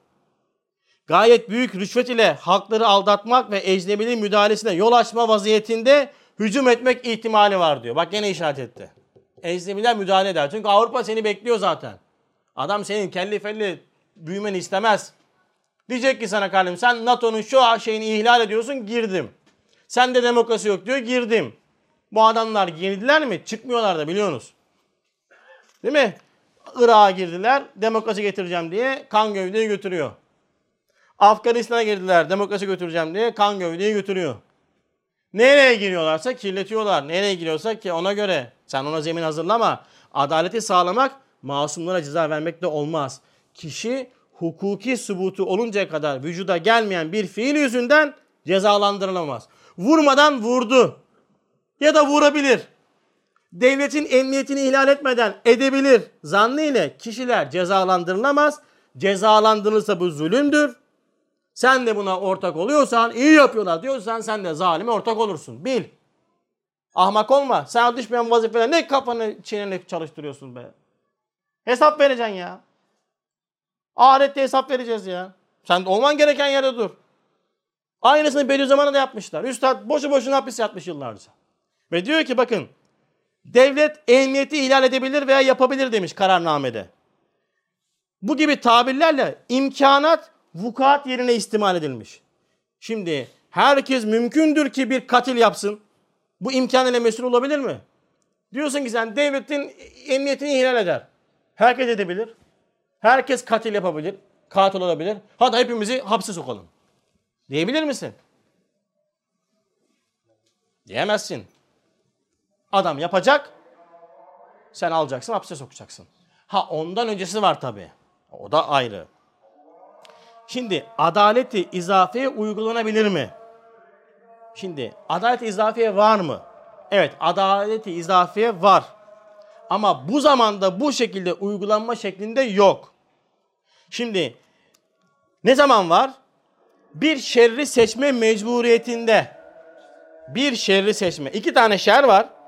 İki şer içerisinde sen bir şerri seçme mecburiyetinde kaldığında adaleti izafiye yapabilirsin. Ne demek bu? Parmağım kangren olmuş. Doktor dedi ki parmağını kesmezsek eğer Hasan kolun gidecek. Bak parmağın kesilmesi şer, kolun kesilmesi şer. İki tane şerden bir tanesini seçmek zorundasın sen. İşte adaleti izafiye budur. Ehveni şer dersin, parmağı kesim dersin gitsin. Bir başka misal. Kamyondasın. Kamyonun freni patladı. Gidiyor. Karşıda böyle topluluk var cemaat. Yanda da otopark var. Ben kamyonu ya bırakacağım insanlara vuracağım ya da döneceğim otoparktaki arabaları vuracağım. İkisi de şer. Ne yaparsın? Otoparka dalarım. Otoparka kaportacıya götürürsün, tamir edersin vesaire. En azından mala gelir, cana gelmez dersin değil mi? Bak iki tane şer arasında yapılacak seçimin adıdır. Adaleti izafiye. Buna ehveni şer denilir. Ehveni şer. Hayır değil. İki şer içerisinde en ehvenini alıyorsun sen. Şimdi bakın ehveni şer diye bir kural söyledik değil mi? Ne demek bu? Şimdi azami şer var. Bir de ehveni şer var. Bakın dikkat edin ikisi de şer. İkisi de şer. Biri hayır biri şer değil. Biri azami şer, azami büyük demek. Bir tanesi de ehveni şer. Yani azami şere göre biraz daha az şer. Ama ikisi de şer. Ve ben bu ikisi arasında seçim yapmak istiyorum. Seçim yapmak zorundayım. Bunun adı şer'i cüz'idir. Yani iki tane şer arasında bir şer seçimine mecbur kaldığınızda siz eğer bir seçim yapmazsanız bu şerri külli olur. Parmağı kesmeyin ben ya olur mu öyle şey dediğinde kol gidecek. Bak ne oldu? Şerri cüz'i yapmadın. Şerri külli oldu. İki tane şer içerisinde bir tane şer yapmak zorundasın. Bunun adı şer'i cüz'i. Cüz'i bir şerdir. Bunu yapmak zorundasın. Bak neden? Şerri cüz'i için hayrı kesiri tazamım eden emri terk etmek. Sen şerri cüz'i yaptığında ortaya çıkacak olan şey ne? Hayrı kesir. Yani parmağını kesmek zorundasın. Hayrı kesir kolu kurtardık. Kamyonun freni patladı. Bir seçim yapmak zorundasın. Otopa, oto şeye parka soktun arabayı. Tamam mı? İnsanları kurtardın. Evet otoparka girmen de bir şerdi. Çünkü mala zarar geldi. Ama şerri cüz'i oldu. Ne oldu? Bak orada sen bir şer seçtin. Ehveni şeri seçtin. Sen şerri cüz'i için hayır kesiri tazam eden emri terk etmek, şer, şerri kesiri işlemek demektir. Eğer sen bunu yapmazsan büyük bir şerre sebebiyet vereceksin. Şimdi ehven-i şer seçiminde önemli olan budur. Bakın o yüzden ehven-i şerri ihtiyar lazımdır. Bir tane şerri seçmek zorundasın. O seçeceğin şer de küçük şerdir, ehven-i şerdir. Onu şer, onu şerri seçmedin mi külli bir şer yaparsın. Yani seçimsiz kalamıyorsun. Mutlaka bir kötülüğe ortak olacaksın. Bir kötüye ortak olacaksın. Burada en az kötüye nasıl ortak olurumu düşünüyoruz biz. Anladınız mı? Anladınız değil mi ya? Buna bir cevap verin ya. Burada seçilen şer, bakın buradaki iki şer de neyi seçerseniz seçin şerdir. Birisi büyük şerdir, birisi küçük şerdir. Çok zarar az zarar. Heh, helal olsun baba ya. Kim babası ya? Tamam mı bu? Çok zarar, az zarar. Ama zarar. Bakın zarar değişmiyor. Dolayısıyla seçme fiili hayırdır. Seçilen değildir. Siyaset noktasında, bakın siyaset noktasında azami şer vardır. Biz Kur'an'dan almış olduğumuz derste deriz ki bu azami şere karşı bizim diğer bir şer olan yere kaymamız lazım. O da işte sağ taraftaki diğer bir şerdir. Ama ikisi de şerdir. O iki şerden bir tanesini seçerim ben. Çünkü azami şeri getirmemem lazım benim. Azami şer gelirse mahvoluruz. Şahsi olarak değil, din namına çok ciddi sıkıntı yaşarız. Dolayısıyla ben diğer şerre meylederim. Ve bunu seçmek zorundayım. Oy veren tağuta ortak olur. Oy veren işte demokrasiyi kabul eder, şeriatı inkar eden diyen sadıkül ahmaklar vardır. İşte onlara ben sesleniyorum. Oy vermeyerek aslında sen azami şere destek veriyorsun be kardeşim. Şerri cüziyi kabul etmiyorsun, şerri külliye destek veriyorsun. Ama bakın burada bizim zemin kayması oluyor. Ben eğer ehven şer diye vermiş olduğum, yanaşmış olduğum noktayı bu bizzat hayırdır dersem, falanca abi böyle dedi dersem, bilmem ne dersem sen onu ne yaptın? Ehven şer olmaktan çıkarırsın. Ona hayır dersin. Ona hayır dediğin için de oranın yapmış olduğu bütün zulümler senin defteri hasenatına takır takır takır takır yazılır. Abin de kurtaramaz seni. Gidersin dersin ki ben abiden böyle duymuştum derler ki üstad sana. Ben sana ne dedim? Benim kitap, benim sözlerimi de Miyengevur öyle kabul et dedim. Sen benim sözümü Miyengevur kabul et diye anlattın. Abinin sözünü aldın. Direkt olarak kullandın. Ben sana böyle metot verdim mi? Yok. Git şimdi abin yardım etsin sana. Ehven-i noktasında seçimin kendisi hayırdır. Seçilen değil. Şimdi diyor ki adam, diyor ki örgütün elemanları alıyor adalet mahsa adalet izafi bunu kullanıyorlar. Mükemmel algı operasyonları var adamların. Çok kafalı adamlar bak. Samimi söylüyorum ama Risale'den bir haberler. Alıyor bunu anlatıyor işte zalim zulümler yapılıyor. Masum insanlar hapiste diyor. Çocuklar hapiste diyor. Bilmem o anlatıyor bunu. Böyle süslüyor süslüyor diyor. Siz diyor buna ortak oluyorsunuz. Siz diyor hırsızda ortak oluyorsunuz diyor. Hırsızsınız siz diyor. Zulme ortak oluyorsunuz. Zalimsiniz diyor. Tamam. Bak şimdi. Şey kompozisyon süper. Ama tabii karşıda adam bilmeyince bunu yutar. Yutuyorlar. Yutuyor. Nur talebesi de yutuyor. Okumuyor ki. Layıka bilmiyor ki. Okumuş. Oku oku geç layıkayı. Tamam Hasan abinin tabiri. Oku oku geç. Öyle sapıtıyorsun. Ben de sordum bir tanesinde. Tamam kardeşim. Ben sana sana göre ben ehven işine göre oyumu veriyorum ve diyorum ki bak bu adam mutlak hayır falan değil ha. Bana bana alakadar etmez. Ben bunu oy verirken 7-24 değil 5 yılda bir gidiyorum. Geçen derste bunu anlattım. Giriyorum şeyin içine, kabin içerisine. Ya Rabbi diyorum İki ucu pis değnek. Yani bir tanesi acayip şer. Bu ona göre daha iyi. Bunun da hataları var. Ama diğeri aa, dinsiz. Diğeri din düşmanı. Diğeri dine temas ediyor. Bu en azından daha az şer. Ehven şer diyorum. Ben de bu seçimi yapmak zorundayım. Çünkü şerri cüzi lazım şu anda. Bir yerde durmam lazım diyorum. Alıyorum atıyorum. Ve bu iştihadı da Bediüzzaman Said Nursi'nin neşretmiş olduğu Kur'an hakikatlerinden alıyorum. 4 senede bir, 5 senede bir, 5 dakikada işimi bitiriyorum. Ondan sonra dua ediyorum. Ya Rab diyorum başındakilerin başlarına akıl, kalplerine iman nasip eyle, hayırlı işlerine muvaffak eyle, şerli işlerden uzak eyle. Bizi de o şerli işlerde ortak eyleme diyorum. Ve dediğim için de ben o şeyin günahından, zulmünden kurtuluyorum. Ha senin deyimine göre ben eğer zalimin yanında olup zalim oluyorsam, hırsızın yanında olup hırsız oluyorsam ben de sana söylüyorum ki hırsız tövbe etse affolunur. Peki hırsızın yanında olan hırsız oluyorsa dinsizin yanında olan ne olur? Dinsiz olur. O zaman senin algoritmana göre sen de dinsizlik için mücadele eden güruhla berabersin. Onlarla berabersin sen. Beni öyle anlatacaksın ya. Öyle anlatıyorsun ya. Dini kendine göre anlatıyorsun ya. Anlamadığın dini anlatmaya çalıştın ya. Ölçü bu abiler. Azam işer, ehven işer. İkisi de şer. Bir şerri cüzi için seçmek zorundayız. Hayır kesir olması için bir seçim yapmak zorundayım. İki şerden bir tanesini seçmek adalet izafidir. Ehven işerdir. Seçilen hayır değil, seçimin kendisi hayırdır. Tamam. Bunu alın bak mutlaka öğrenin bu düsturu. Çok önemli. Seçmek. Seçme hayırdır. Seçilen değil. Seçmek zorundayım. Hutbe-i Şami'de geçen bir yer. Muhteşem bir yer. Yani yaşanmış bir hadise olarak anlatılıyor hikaye. Millet-i İslamiye'nin sebebi saadeti yalnız ve yalnız hakaiki İslami ile olabilir. Hayat-ı içtimaiyesi, saadet-i dünyevisi, şeriat-ı İslami ile olabilir. Yani sen bir toplumun ihya etmek istiyorsan, orada huzur ve güven inşa etmek istiyorsan bu ancak İslamiyetle olacak. Ancak Kur'an'la olacak.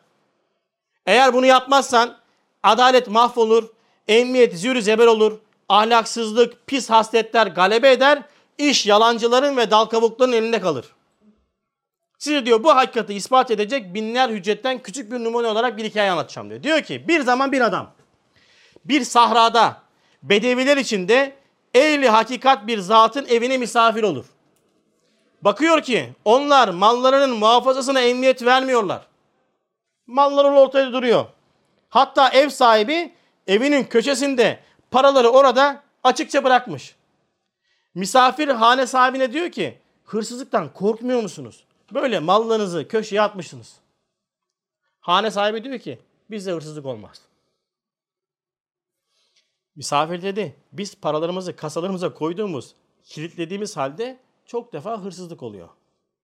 Hane sahibi demiş biz emri ilahi namına ve adaleti şerriye hesabına hırsızın elini kesiyoruz. Adam şimdi dinliyor bunu. Bakıyor ki paralar ortalıkta duruyor. Misafir diyor ki yani paralar böyle ortalıktaysa öyleyse çoğunuzun bir eli olmamak lazım gelir. Hane sahibi diyor ki ben 50 yaşına girdim. Bütün ömrümde bir tek el kesildiğini gördüm diyor. Misafir tacip etti. Dedi ki memleketimizde her gün 50 adamı hırsızlık ettikleri için hapse sokuyoruz. Sizin buradaki adaletinizin yüzde birisi kadar tesiri olmuyor.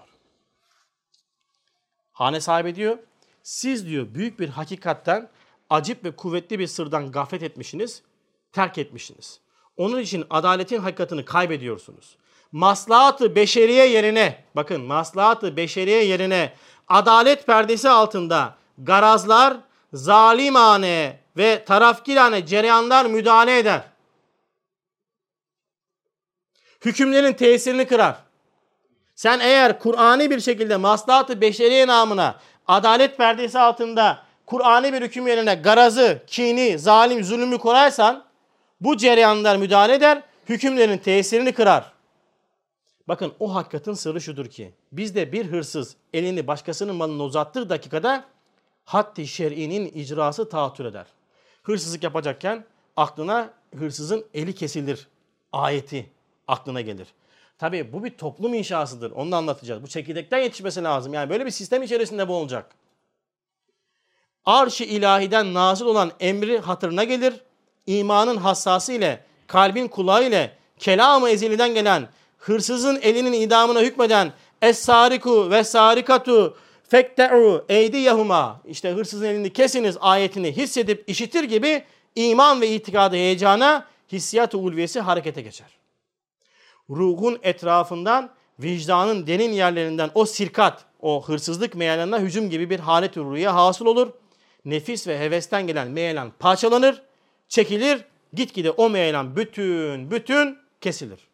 Çünkü yalnız fikir ve vehim değil. Mesela şu andaki kanunlar fikri ve vehmi korkutuyor. Çalacaksın. Diyor ki yakalanma ihtimalim var ama yakalanmazsam köşeyim. Vehim tahrik olunca nefis durmuyor. Ama kalp ve ruhtan gelen kuvvet fiili durduruyor. Hatta şer'i tahattül ile ulvi, zecir ve vicdani bir yasakçı o hissin karşısında çıkar, susturur. Bakın iman kalbe, kalpte, kafada daimi manevi yasakçı bıraktığından fena meyiller, hisler nefisten çıkınca yasaktır der, tard eder. İnsanın fiilleri kalbin hissin temeyyülatından çıkar. Abiler fikren inşa etmediniz insanların fiillerini düzeltmeyi beklemeyin. Yasaklarla bu iş olmaz. Kanunla bu iş olmaz. Bir dünya EDS koymuşsun. Bir dünya MOBESE koymuşsun. Bir dünya kanun çıkarmışsın. Hapishaneler yetmiyor. Hapishaneler yetmiyor ya. Niye? Çünkü fikir inşası yok. İnsanları durduracak hiçbir şey yok. Manevi yasakçı yok. Manevi yasakçı koyamadığın bir fikrin içine sen istediğin kadar kural koy. Durduramazsın. Durduramıyorsun işte. O temeyyülat ruhun ihtisasatından ve ihtiyacından gelir. Ruh ise iman nuruyla harekete gelir. Hayır ise yapar, şer ise kendini çekmeye çalışır. Daha kör hisler onu yanlış yola sevk edip mağlup etmez. Yani durdurur.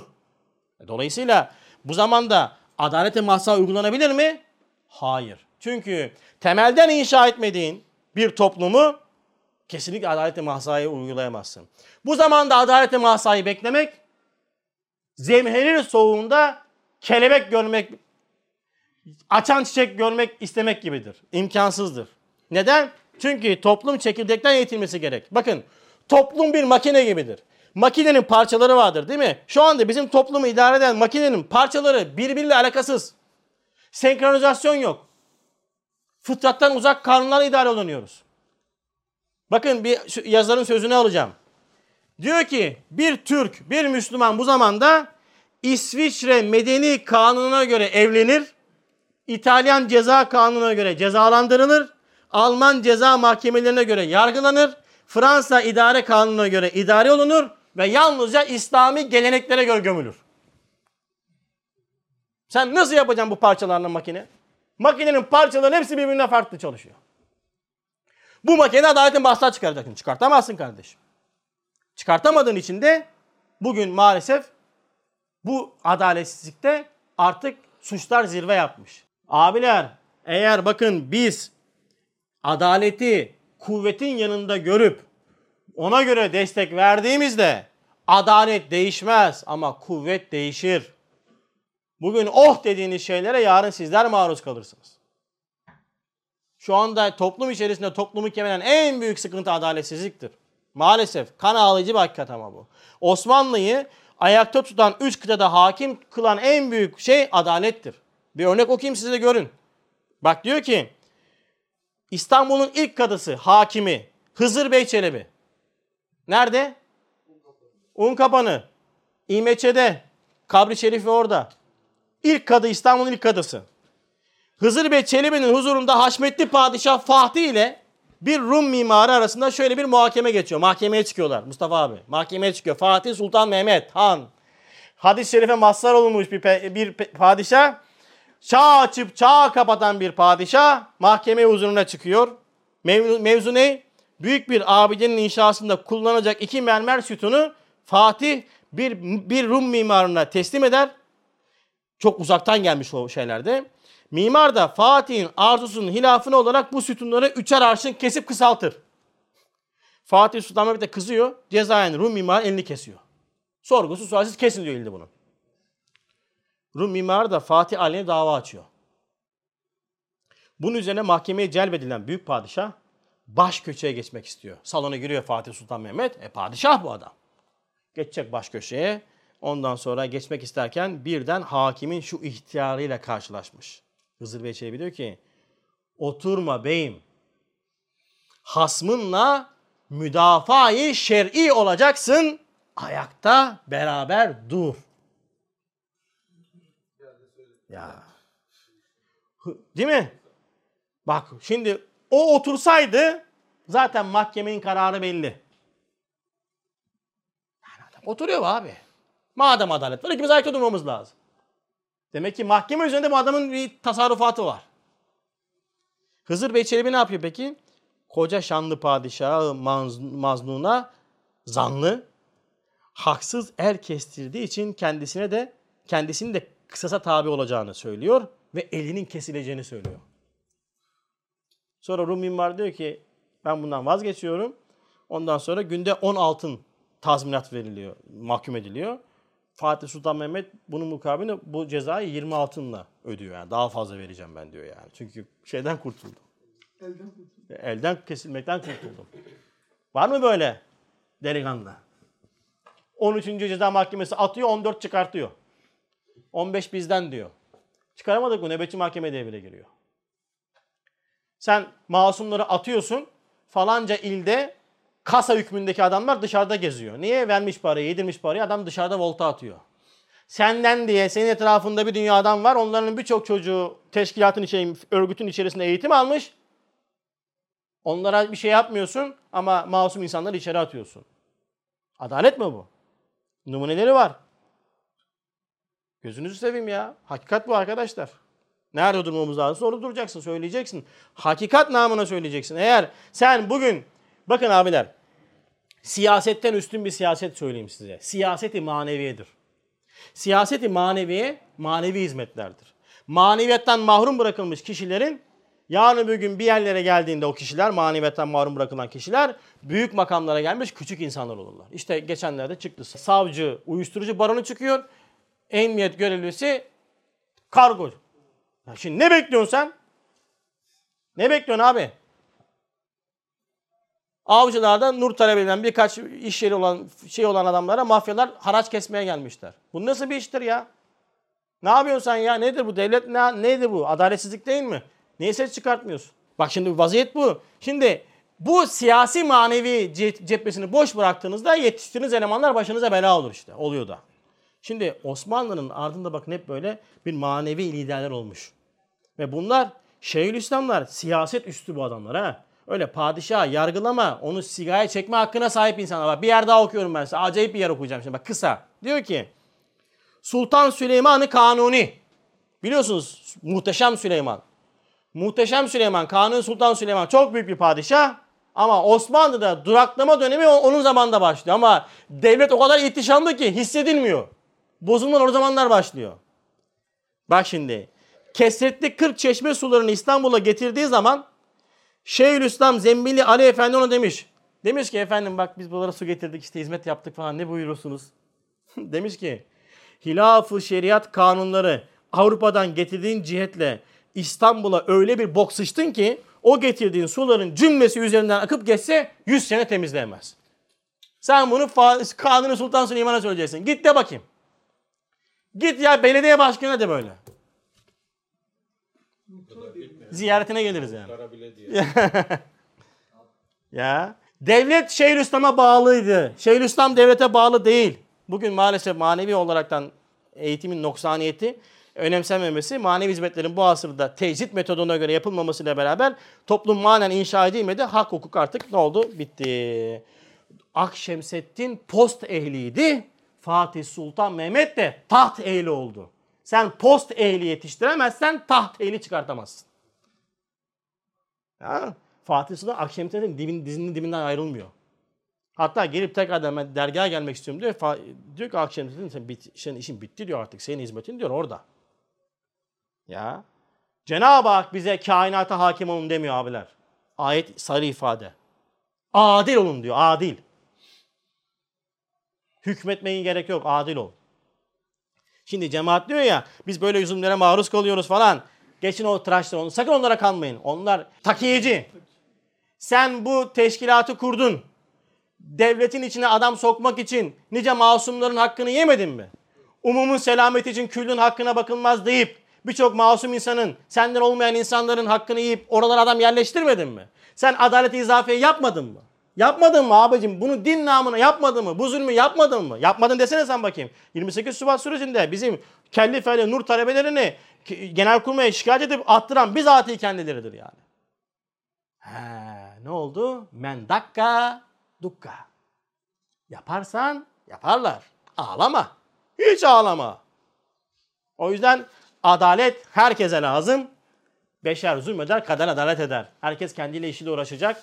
Biz taraf değiliz, taraftar değiliz. Tarafız olmamız gereken yerde ve zamanda olmamız gereken yerdeyiz. Zulme ortak olmamamız lazım. Cenab-ı Hak bu zamanın zulmünden, bu zamanın şerrinden bizi muhafaza eylesin. Kalbimize iman, aklımıza şuur versin. Hakkı hak bilip ona yaklaşmayı, batılı batılı bilip ondan uzaklaş, uzaklaşmayı hepimize nasip etsin. Velhamdülillahi Rabbil. El Fatiha.